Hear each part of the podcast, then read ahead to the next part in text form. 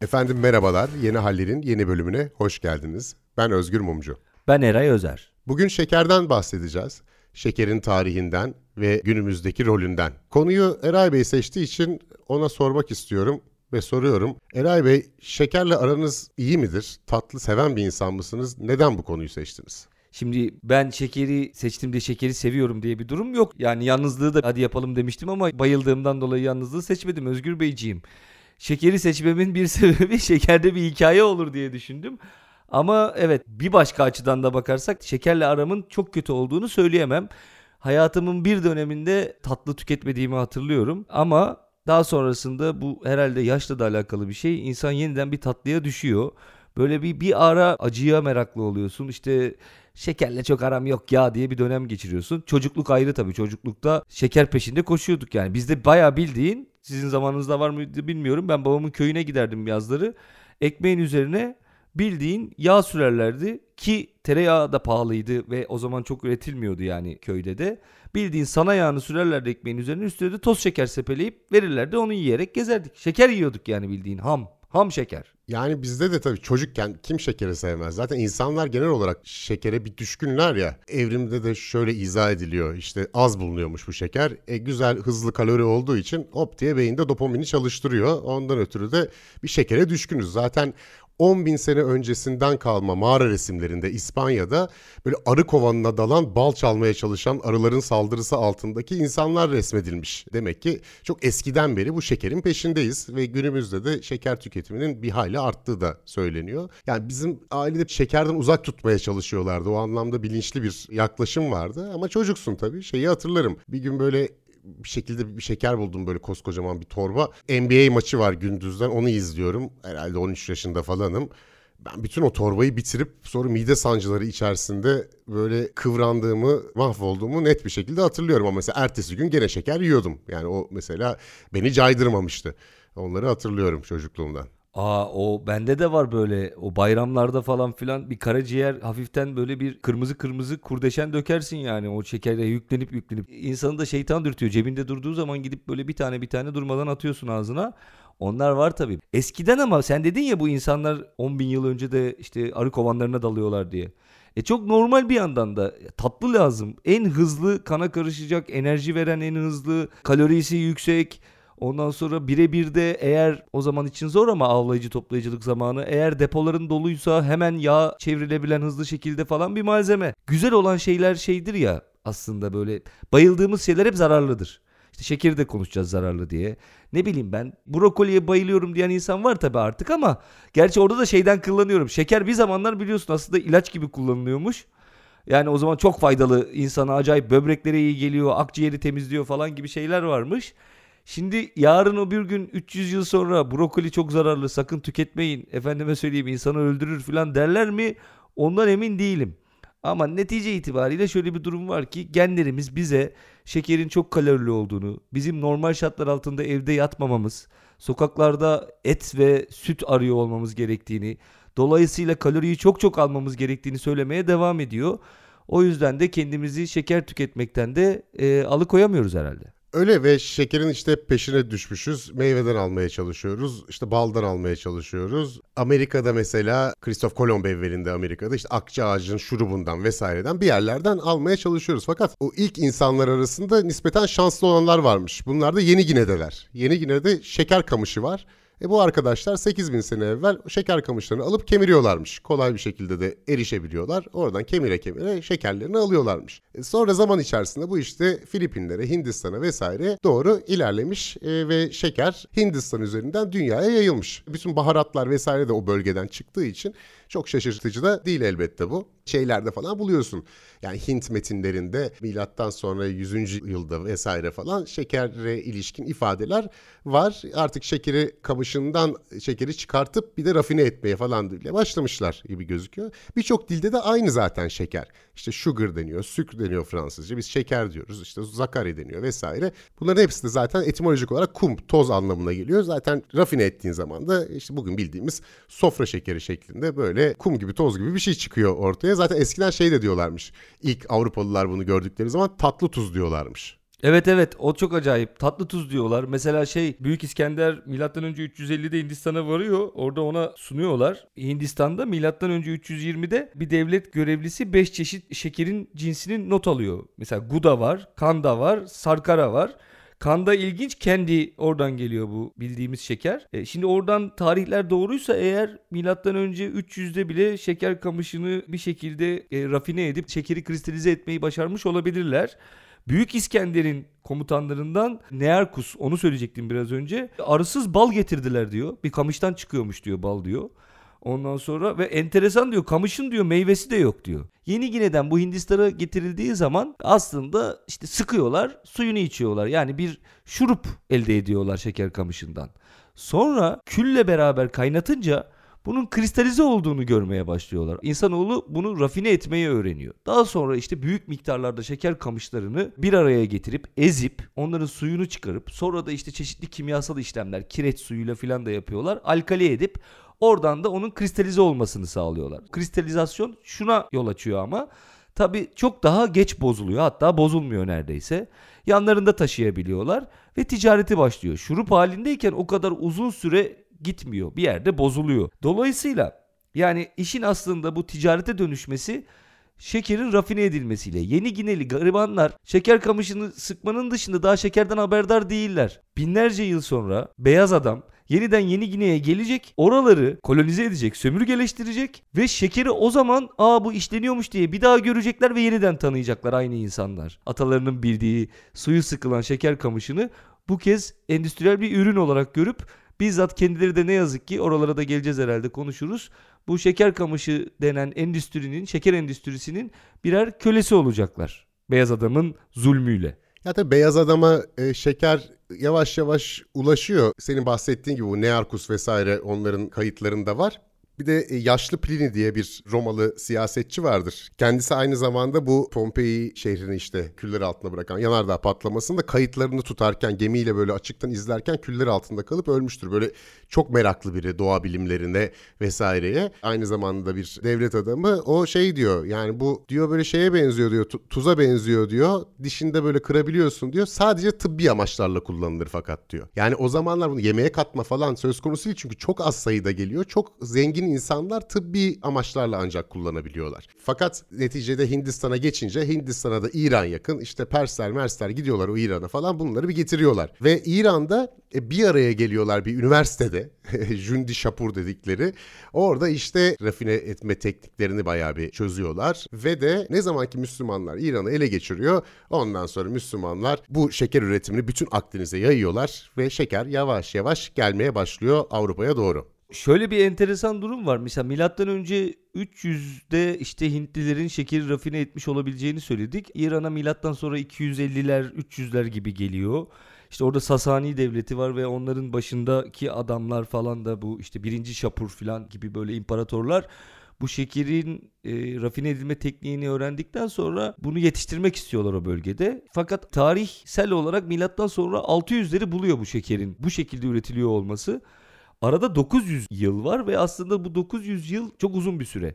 Yani milattan önce 300'de sen eğer şeker rafine etmeyi Hindistan'da öğrendiysen mantıken bunun aslında şöyle bir rota izliyor. Senin söylediğine ek olarak biraz daha uzatayım rotayı. Ta binlere, yani 9. 10. yüzyıla gelene kadar Yeni Gine'den çıkıyor dediğin gibi Endonezya üzerinden Hindistan, İran, Mısır ve Filistin, oradan da Avrupa'ya yayılıyor. Kıbrıs önemli bir nokta bu arada, Kıbrıs adası.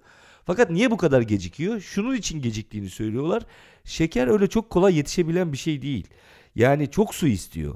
Sadece sıcak yetmiyor. Bu söylediğimiz iklimlerin hepsi, dikkat ettiysen, sıcak ama çok sağlam bir su kaynağının yanında olması lazım. Mesela Mısır daha sonra önemli bir üretici haline geliyor. Niye? Çünkü Nil var. Ve Nil'in o zengin suları sayesinde sulayabiliyorlar şeker kamışını. Doğal olarak ekvatoral bölgelerde daha çok yetişebiliyor. Hem nem hem sıcak hem su istediği için Avrupa'da denenmiş mesela, olmamış. Avrupa'nın da güneyinde mesela Napoli'de, Sicilya'da, ondan sonra İspanya'nın Endülüs kısmında falan yetiştirilebilmiş. Çin'de mesela milattan sonra 2. yüzyılda mı 3. yüzyıl olabilir? 3. yüzyılda Pekin'de yetiştirmeye kalkıyorlar. Olmuyor tabii.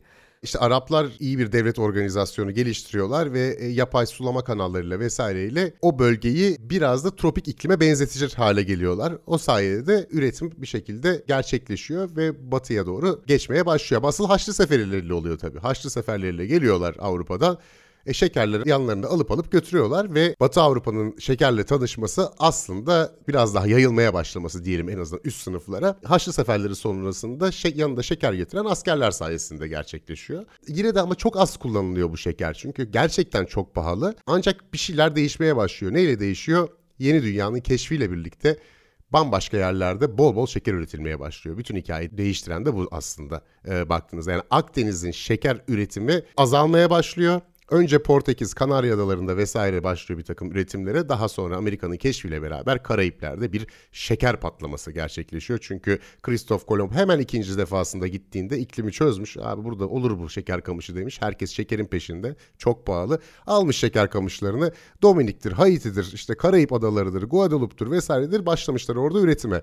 Daha sonra Portekiz'de, Brezilya'da aynı şekilde üretime başlıyor. Ve birdenbire şeker ucuzluyor. Şekerin gerçek anlamda dünyada yayılması bu coğrafi keşiflerden sonra diyebiliriz. Bu keşifler, coğrafi keşifler dediğimiz yeni topraklar bulma çabası da aslında birazcık şeker üzerinden okuyabileceğimiz bir hikayeden kaynaklanıyor.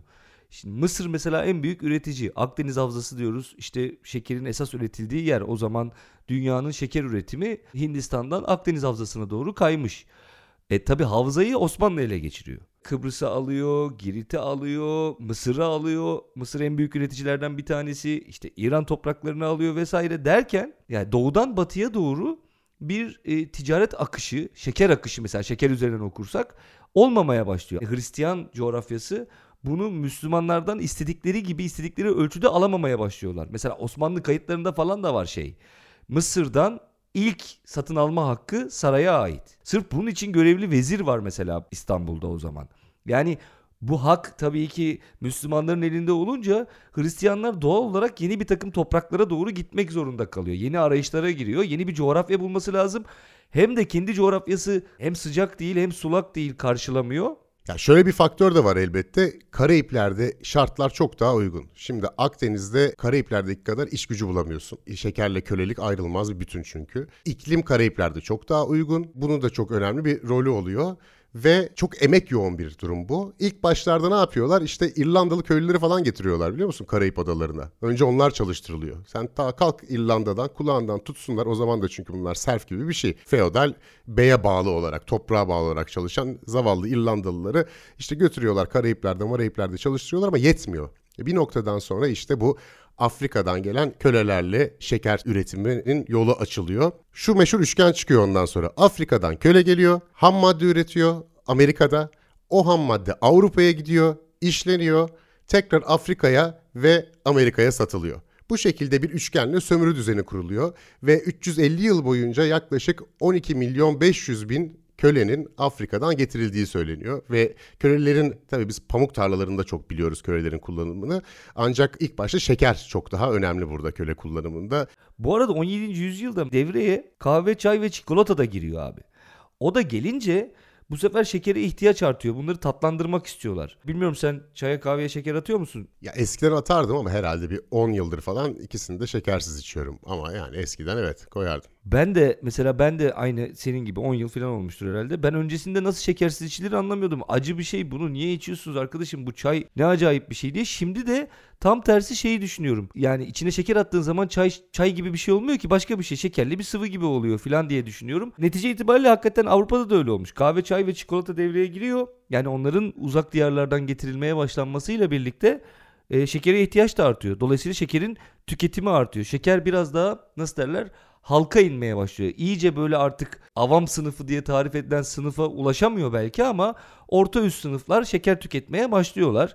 Osmanlı'da da öyle. Mesela halk kitleleri tarafından tüketilmeye başlanması 16. yüzyıl. Ondan önce 1382'de 14. yüzyılda 1. Murad'ın oğlu Bayezid'le evlendirirken şekerlerin ortaya döküldüğü anlatılıyor mesela. Bu Aşık Paşazade'nin yazdığı bir kitap var. Orada anlatılıyor. O sırada Aşık Paşazade hayatta değil 1400 yılında doğacak ama işte kuruluşundan itibaren o dönemki rivayetleri derliyorlar vesaire.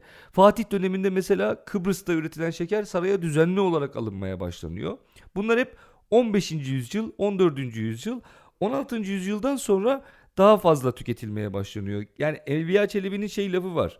Rum'un ihtiyacı yoktur diyor şeker için. Rum dediği de işte halk aslında orada tarif ettiği. Onlara gerekmez diyor. Ama yine Evliya Çelebi'de şeyleri görüyorsun. Kaç tane mesela şeker dükkanı var, kaç esnaf işletiyor falan. Yine aynı Evliya Çelebi kendini tekzip edip aslında İstanbul'da şekerin satıldığını söylüyor. Galata'da Sükker Pasajı var mesela. Ya ama zaten Evliya Çelebi hatıratından, seyahatnamesinden anlaşılıyor ki zevk-ü sefa peşinde bir kardeşimiz. Yani nerede güzel şarap var, Evliya Çelebi orada. Nerede şekerci dükkanı var, Evliya Çelebi orada. Bu işleri biliyor Evliya Çelebi. Peşinde yani zevkin, şekerin falan.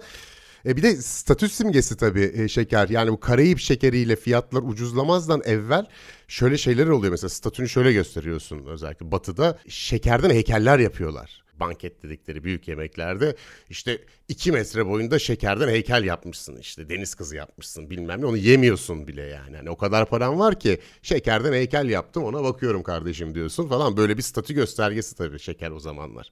Evet, enteresan. Ben buna çalışırken aklıma benim bu senin söylediğin şeyi okuyunca nikah şekeri geldi, biliyor musun? Şekerin böyle bir sembolik bir anlamı var. Yani bir zenginlik, bir statü. Düğünlerde mesela, sünnetlerde Osmanlı'da çok fazla adı geçiyor. Şekerler dağıtıldı falan diye böyle. İşte sarayda şekerci başı var mutfakta. Akide şekeri üretiliyor falan. Çok da severim bu arada. Bir tek o tarçınlısını sevmem. Onun dışında hepsinin hastasıyımdır. Rahmetli dedem de sürekli getirirdi akide şekerini. Bayılırdım. Olsa da yesek hakikaten, şimdi aklıma geldi ama zararlı. Ben bu şekeri okuduktan sonra bu arada Özgürcüm, şekerden bir tiksinti geldi. Şimdi o sağlık kısmına da geleceğiz ya birazdan. Valla olmaz yani, hiç tüketmemek lazımmış ya. oraya geliriz. Evet, ben de biraz okuyunca ürkmeye başladım. Şöyle de bir durum var. Yani bu gerçekten bir statü göstergesi. Mesela Kraliçe Elizabeth, işte Amerika onun zamanında keşfediliyor işte o aralar. Elizabeth bayılıyor şekere. Sabah akşam şeker yiyor. Böyle vardır ya, büyük şekerciler vardır böyle. Hep sürekli tatlı yiyen falan. Doğal olarak dişler çürümeye başlıyor Elizabeth'te. Kararıyor. Elizabeth'in dişleri simsiyah. Halk içinde de öyle görüyorlar bunu, böyle siyah dişli falan filan. Elizabeth gibi olmak lazım diye düşünüyorlar. Yani siyah diş bir statü göstergesi oluyor. Bak, tatlı yiyebiliyor, dişini çürütüyor diye. Tatlı yiyemeyen ama ona özenenler ne yapıyorlar? Kömür sürüyorlar dişlerine. Hani sanki tatlı yedim de çürüttüm kardeşi ben bunu diye. Böyle kömürle dişlerini böyle simsiyah yapıyorsun. Millet de diyor ki ya bunun çok parası var, şeker yemiş de dişi çürümüş, helal olsun koçuma diyorlar falan. Böyle bir akım da başlamış. Bu insan evladı tam evrimini tamamlayamamış olabilir mi ya? Bir hafif bir salaklık kalmış sanki üstümüzde ya. Yani düşünebiliyor musun? Kraliçe Elizabeth şeker yiyip dişleri çürüttü diye moda oluyor çürük diş. Adam dişini çürütemiyor diye de kömür sürüyor dişine. Yani şimdi bu akıllı bir yaratığın yapacağı şey mi ya? Ya o konuda benim görüşlerim net zaten. Hani akıllı bir yaratık, neye göre akıllı bir yaratık falan. Yani mesela hep ilerliyoruz, gelişiyoruz insanlık olarak deniyor ya. Hani bir yere varıyormuşuz gibi. Hani hep bir ilerleme var, hep bir gelişme var. Bir yere varacağız, acayip şeyler olacak falan. Ya bakıyorum avcı toplayıcı topluluklara falan. Ya onlar çok daha mutlu gibi geliyor bana. Hani ilerlemesek daha mı iyiydi diye düşünüyor değilim. Çünkü günde 3 saat çalışıyor arkadaşlar çoğu yerde. Onun haricinde işte oturuyorlar beraber, kamp ateşleri yakıyorlar, şarkılar, türküler falan, hayat geçip gidiyor. Biz ne yapıyoruz? Yani öyle baktığın zaman hani insan bir yere doğru ilerleyen, gelişen bir varlıkmış gibi gelmiyor bana pek. Şöyle de bir durum var bak bu şekerin. Karayipler'de işleri çok değiştiriyor abi bu şeker meselesi. Mesela Kanada'nın İngiliz olmasının sebebi şeker. Şöyle oluyor. Bunlar böyle bir 7 yıl savaşı yapıyor işte Fransızlarla İngilizler. Hani bir nevi böyle bir ön dünya savaşı gibi orada burada savaşıyorlar. İngiltere hem Guadeloupe, bazı Karayip Adalarını alıyor, hem de Kanada'nın bir kısmını alıyor falan. Pazarlık masasına oturuyorlar şimdi. Kimde ne kalacak diye. Ve Voltaire falan şey diyor. Ya arkadaşlar diyor, yani bir avuç kar mı istiyoruz, bir avuç şeker mi istiyoruz? Tabii ki Guadeloupe, saçmalamayın lütfen falan diyor. Netice itibariyle Fransa Kanada'yı bırakıyor. Çünkü Guadeloupe o dönem Kanada'dan 43 kat daha fazla gelir getiriyor. Kanada'da ne var? Soğuk var. Bir de şey var, kürk ticareti var. Ölmekte olan bir şapka endüstrisi için kürk mü getirelim, yoksa buradan böyle 43 kat gelir getiren bir şeker adalarımız var, onları mı tutalım diyorlar. Ve böylelikle Guadeloupe Fransız olurken Kanada İngiliz etkisi altında oluyor. İşte o küçük Quebec bölgesi haricinde. Ki orası da işte Kanada'ya bağlanıyor daha sonradan. Tabii biraz daha merak etselerdi, sadece kürkçüleri değil de madencileri de götürmüş olsalardı deniyor Kanada'ya. Altın olduğunu da Kanada'da keşfedeceklerdi ama onu keşfedemiyorlar. Yani 1760'larda Kanada çok daha rahat elden çıkartılabilen bir şey, küçücük adadaki şeker üretimi sebebiyle. Yani bu arada tarihte birçok şey de böyle tuhaf tesadüfler sebebiyle de oluyor. Bu da bana hep şaşırtıcı gelmiştir. Hani böyle bir büyük resim görmeye falan çalışıyoruz ya. Adamlar şeker istedikleri için Kanada'yı bırakmışlar yani neticede. Şeker isteği için vallahi insan Kanada'yı bırakır ha. Düşünsene bir o dönemin şeyini, böyle prestijini vesairesini, bu şeker denen nanenin. Daha sonra benzer bir şey, benzer derken uluslararası ilişkiler açısından benzerlik kuruyorum. Napolyon'un başına geliyor. Bu pancar meselesinde okumuşsundur belki. Şeye oynuyor, pancara oynuyor. Şeker pancarına oynuyor. Pancara oynuyor dedim, aslında doğru ifade pancara oynuyor. Çünkü şeker pancarı sonradan devreye girecek. Önce pancardan şeker elde etmeyi beceriyorlar. Daha sonra da şeker pancarından şeker elde etmeyi beceriyorlar. Yani 1747'de Margraf var. Prusyalı bir kimyager. O pancardan diyor şeker elde edilebilir ya diyor. Onun bir tane öğrencisi var. Aşar diye bir öğrencisi var. O 1801'de pancardan şeker elde etmeyi bir endüstriyel makinayla yapılabilir hale getiriyor. Bir düzenek hazırlıyor yani. Şeker pancarı diye bugün bildiğimiz ve çok daha yoğun biçimde şeker elde edilebilen ürünün yetiştirilmesi 1837. 1837'de Vilmorin diye bir Fransız şirket daha şekerli pancar elde ediyor. Ve Napolyon pancar üzerine oynuyor. Bu pancardan şeker elde edilecek ve bu şeker kamışı tröstünü kıracağız diyor. Fakat ta şeker pancarı elde edilene kadar, üretilene kadar bu başarılı olmuyor. Çünkü çok masraflı ve oradan elde edilen şeker diğerini karşılayıp piyasanın fiyatını kıramıyor. Ama ne zaman ki 19. yüzyılın ikinci yarısında bu artık şeker pancarı üzerinden endüstriyel üretim başlıyor. Bu sefer dokumacılarda da görmüştük ya, şey yapıyorlardı. Seri üretime geçildiği zaman iplik üretimine gidip makinaları kırıyorlardı. Burada da şeker kamışından şeker elde edenler şeker pancarı fabrikalarına saldırmaya başlıyorlar. Üreticileri engellemeye çalışıyorlar. Yani Napolyon'un bu şeker pancarına takması, ki o bir dönemde bayağı da dalga geçiliyor Napolyon'la bu sebeple. Tabii birkaç sebebi var. Bir tanesi Haiti bağımsızlığına kavuşuyor 1804'te. Çok erken bir bağımsızlık aslında baktığınız zaman. Ne oluyor? Sen büyük bir şeker kamışı üretimini kaybetmiş oluyorsun bağımsızlığını elde edince Haiti. İkincisi bu Napolyon savaşları var ya meşhur. Bütün Avrupa'yı kasıp kavuruyor falan. O dönemde Büyük Britanya Avrupa'ya şeker boykotu uyguluyor. Şeker de kalmamış. Haiti'de de gitmiş. Bu Karayiplere de çok güvenemeyeceğiz galiba diyor. İşte o Prusyalı kardeşim de bulmuş diyor şeker pancarından bir şeyleri. Kıta Avrupasıcı ya Napolyon. Bu terim de biraz tuhaf oldu ama böyle kontinental bir adam yani neticede yani. Oraları da seviyor. Kıtacı. Büyüyor. Kıtacı. Kıta seviyor. Kıta seviyor. Kıtada da pancar var diyor. Prusyalı da bunu bulmuş diyor. Daha sonradan tabii daha da güzelini yapacaklar o pancarın ama... Şu işe yarıyor bu arada, şeker pancarı üretimi şeker kamışı üretiminden daha fazla şeker üretmeye başlıyor bir noktadan sonra. Tabii şey de farklı, iklim şartları da farklı, öyle o kadar su isteyen bir durum yok. Efendime söyleyeyim, çok daha kolay yetiştirilebiliyor. Şeker kamışı çok kısıtlı bölgede yetişiyor. Mesela Osmanlı döneminde ancak işte Adana, Tarsus, Antakya o bölgelerde yetişmiş en fazla. Sıcaklık açısından ondan daha kuzeye gelemiyorsun yani. Şam'da var, Halep'te var filan. Ama pancarda öyle değil. Meşhurdur yani pancar İç Anadolu'da, Uşak'ta falan. Zaten Uşak merkezi olacak daha sonra. Nuri Şeker var. İlk şeker fabrikasını kuracak. Şeker pancarından şeker üretmeye başlayacak 1926'da. Dolayısıyla pancar öyle değil. Mesela ben şeyi hatırlıyorum. Lisedeki coğrafya dersinden şöyle bir bilgi kalmış. Ya Eray, sen o coğrafya dersinde bir bilgiye geçmeden önce şey diyeceğim. Abi biz bu podcast işine niye girdik abi? Ben şimdi fark ettim ki ya ben hararetle şeker pancarı anlatıyorum abi. Şeker pancarı savunuyorum. Yani nasıl böyle insanlar haline geldik biz ya? Ama Özgürcüğüm, bugün şeker pancarını savunuyoruz. İşte yarın uykusuzluğa karşı tavır alıyoruz. Ondan önce yalnız kalmayın arkadaşlar. Bak evliyken de aman ha yalnız kalırsınız diyoruz. Tatile şöyle çıkın diyoruz. Ne bileyim ben, düştük bir yola gidiyoruz işte. Hayırlısı bakalım.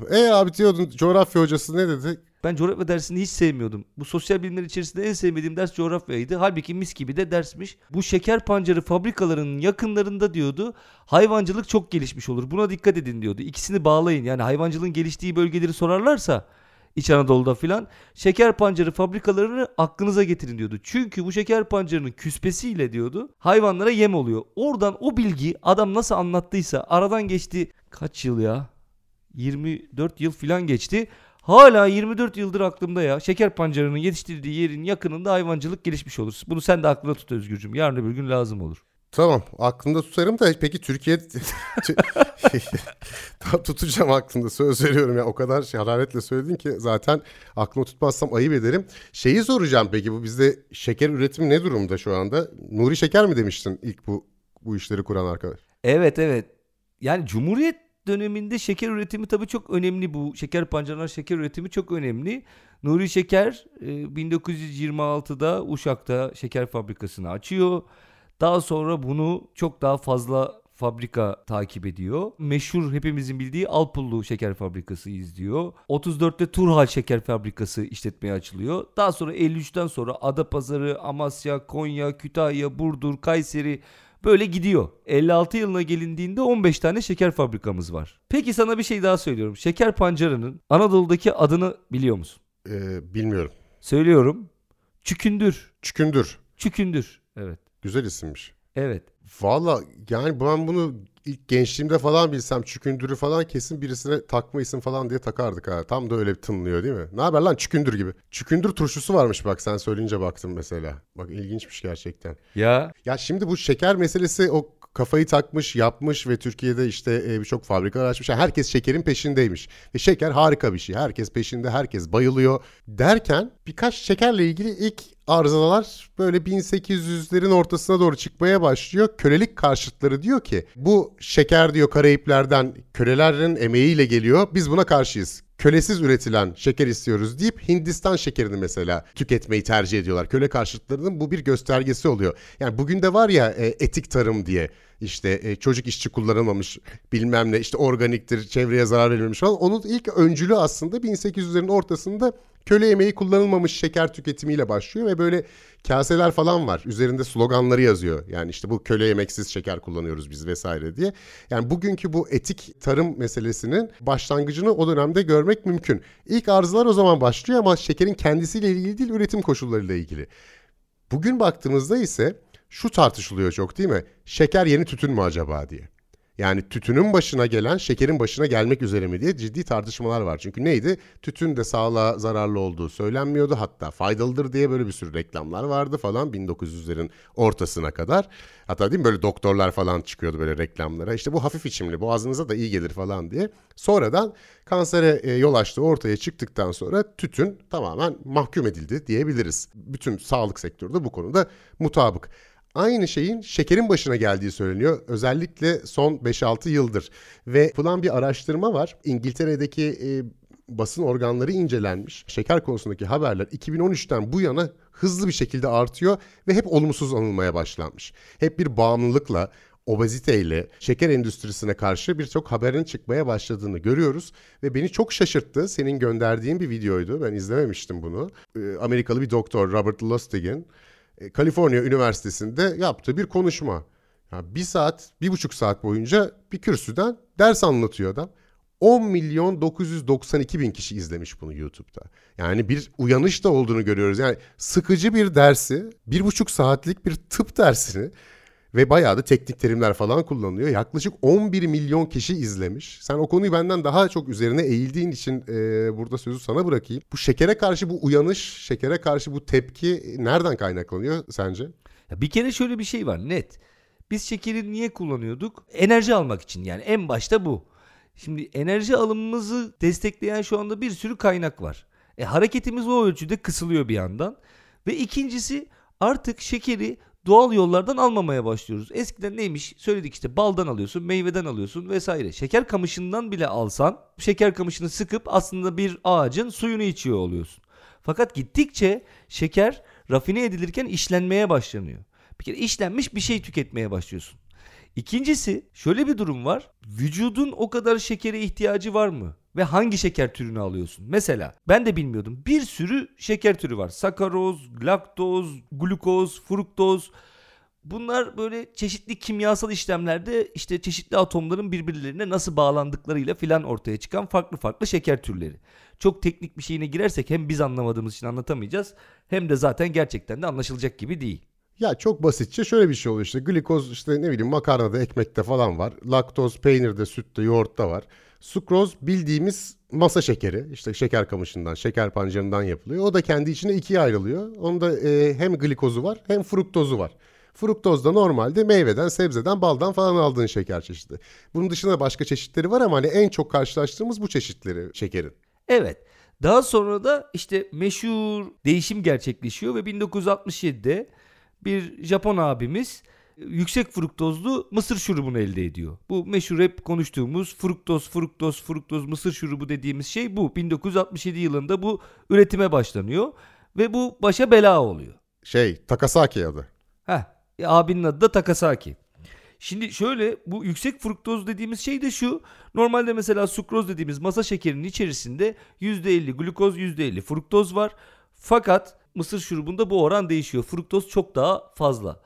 Fruktoz çok daha fazla olduğunda karaciğerin bunu yeniden kaloriye, enerjiye çevirmesi farklı bir süreçten geçiyor. Çok basit anlatırsak ve çok daha kolay yağa çeviriyor, kandaki trigliserit oranını değiştiriyor, işte kalp krizi riskini arttırıyor vesaire.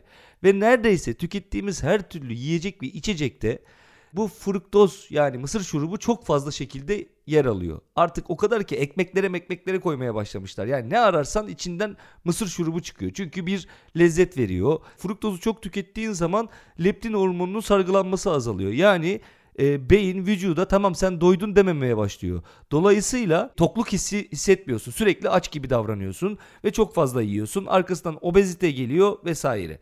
Yani öyle bir süreç ki aslında sen normalde işte 2 tane elma yesen, işte ne bileyim ben 3-5 tane üzüm atsan ağzına vesaire, oradan zaten o şekeri alıyorsun normal tüketeceğin. Kaldı ki senin de dediğin gibi sütün içinde de şeker var, işte ne bileyim ben ekmeğin içerisinde de, makarnanın içerisinde de, bunların hepsinden bu nişasta bazlı şekeri tüketebiliyorsun. Ama biz üstüne durmadan malzeme koymaya başlıyoruz. Senin gönderdiğin o belgesel vardı ya, belgeselin adı neydi Özgür bu arada?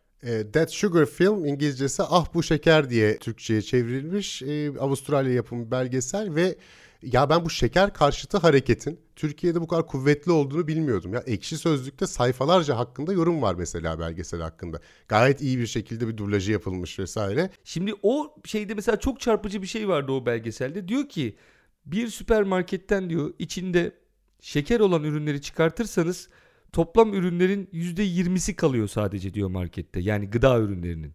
%80'inin içerisinde şeker var. Burada şekerle kastettiğimiz şey ama şu değil. Elmanın içinde de şeker var değil. Eklenmiş şeker diye bir şey var. Yani bizzat ham şekerin bir ürünün içerisine eklenmesinden bahsediyoruz. Ürünün doğasında şeker olmasından bahsetmiyoruz. Zaten zararlı olan da bu eklenmiş şekeri tüketmek. Eklenmiş şekeri alternatif neler var mesela? Ben söyleyeyim. İşte çeşitli yapay tatlandırıcılar var. Bunlar da aslında şekerin bir tür damıtılmasıyla, bir tür kimyasal işlemden geçirilmesiyle oluşuyor. Mesela normal sofra şekerine 100 birim tatlı dersek bu tatlandırıcılar 500 birim, işte bazen 500 katı, yani çok daha fazla yüksek dozda tatlı olabiliyor. Örneğin sakarin böyle bir şey. 1879'da keşfedilmiş sakarin. Bir dönem çok meşhurdu ve 300-500 kat daha tatlı normal sofra şekerinden. Ama mesela 1977'de bir araştırmada Amerika'da sakarinin denek hayvanlarında kanser riskini arttırdığını ispatlıyorlar, gösteriyorlar. Bunun üzerine mesela Amerikan Gıda Örgütü 91'e kadar moratoryum ilan ediyor ve tükettirmiyor. Hatırlarsın bir ara yasaktı. Ben çocukluğumdan hatırlıyorum. Ondan sonra aspartam var. Başka bir tatlandırıcı. Bu özellikle light içeceklerde çok fazla kullanılan bir şey. O da çok tatlı yine aynı şekilde. Mesela onun da bir kanserle olan bağlantısı kurulmuş. Ondan sonra bu arada çok kullanılan sukraloz var. O 600 kat tatlı olduğu söyleniyor. 1998'de henüz bulunmuş. Bu da zero diye bahsedilen içeceklerin içerisinde oluyor. Yani sıfır şeker, artık light'ın da ötesine geçtik. Gerçekten sıfır şeker dedikleri ürünlerde de sukraloz var. Onun da henüz klinik araştırmaları yapılmamış. Zararlı mıdır, yararlı mıdır çok somut bir bilgi yok şu anda. Çünkü bunlar için longitudinal denilen uzun süreli çalışmalara ihtiyaç var. Henüz 98'de zaten daha keşfedilmiş kendisi. Net bir şekilde şekerin tip 2 diyabete, kansere, felce, Alzheimer riskinin arttırılmasına yardımcı olduğunu biliyoruz. Bu ürünlerin de bunlara nasıl bir katkısı var, nasıl bir zararı var, nasıl bir faydası var? Henüz bunlar çok netleşmiş değil. Dolayısıyla benzer bir riski taşıdığı düşünülüyor bütün bu ürünlerin, aspartamın, sakarinin, sukralozun vesaire. Ya bu yapay şekerler haricinde de şimdi sayılar da bir hayli çarpıcı. Yani 1900'lerin başında ortalama bir Amerikalı günde 15 gram fruktoz alıyor. Bu şu anda günde 55 grama kadar çıkmış ve giderek de artıyor. Yani her yere şeker katıldığı için, özellikle mısır şurubu bazlı olan şeker katıldığı için. Bunun da sağlık bakımından ciddi sorunlara yol açtığı söylenmekte. Şu da söyleniyor, yani ciddi şöyle bir tartışma var. Ya bu obezite ve kalp hastalıklarına neye yol açıyor diye tıpta iki ekol çarpışmış 1960'larda 70'lerde. Bir kısmı demiş ki asıl sorunumuz yağdır. Bir kısım demiş ki asıl sorunumuz şekerdir. Asıl sorunu yağ diyen ekol kazanmış ve neticede fazla tatlı ve yağ alınmış, işlenmiş yiyecekler piyasaya sürülmüş. Şu anda zaten piyasadaki hakim olan durum bu. Şimdi bu dalga tersine dönmeye başlıyor. Aslında yağ o kadar zararlı değildir, efendim şekerdir asıl zararlı olan şeklinde. Tabii biz ikimiz de tıp insanı olmadığımız için burada kimseye tavsiye verecek durumda da değiliz. Ancak böyle bir tartışma şu anda çok hararetli bir şekilde devam ediyor ve toplam aldığımız şekerin de günlük gram bazında İnanılmaz arttı da ortada. Hani bunun da çok büyük bir faydası olmayacaktır herhalde insanlara. Fakat şurada şöyle bir tartışma da var. Yani şeker şu anda çok üzerine gidiliyor. Şeker hakkında çok fazla eleştiriler var. Fakat burada da şöyle bir eleştiri var bu yaklaşıma. Ya diyorlar ki obezite vesaire sadece bir maddeyle anlaşılabilecek bir hadise değildir. Yani sadece bir maddenin kötüye kullanılması, fazla abartılması değildir.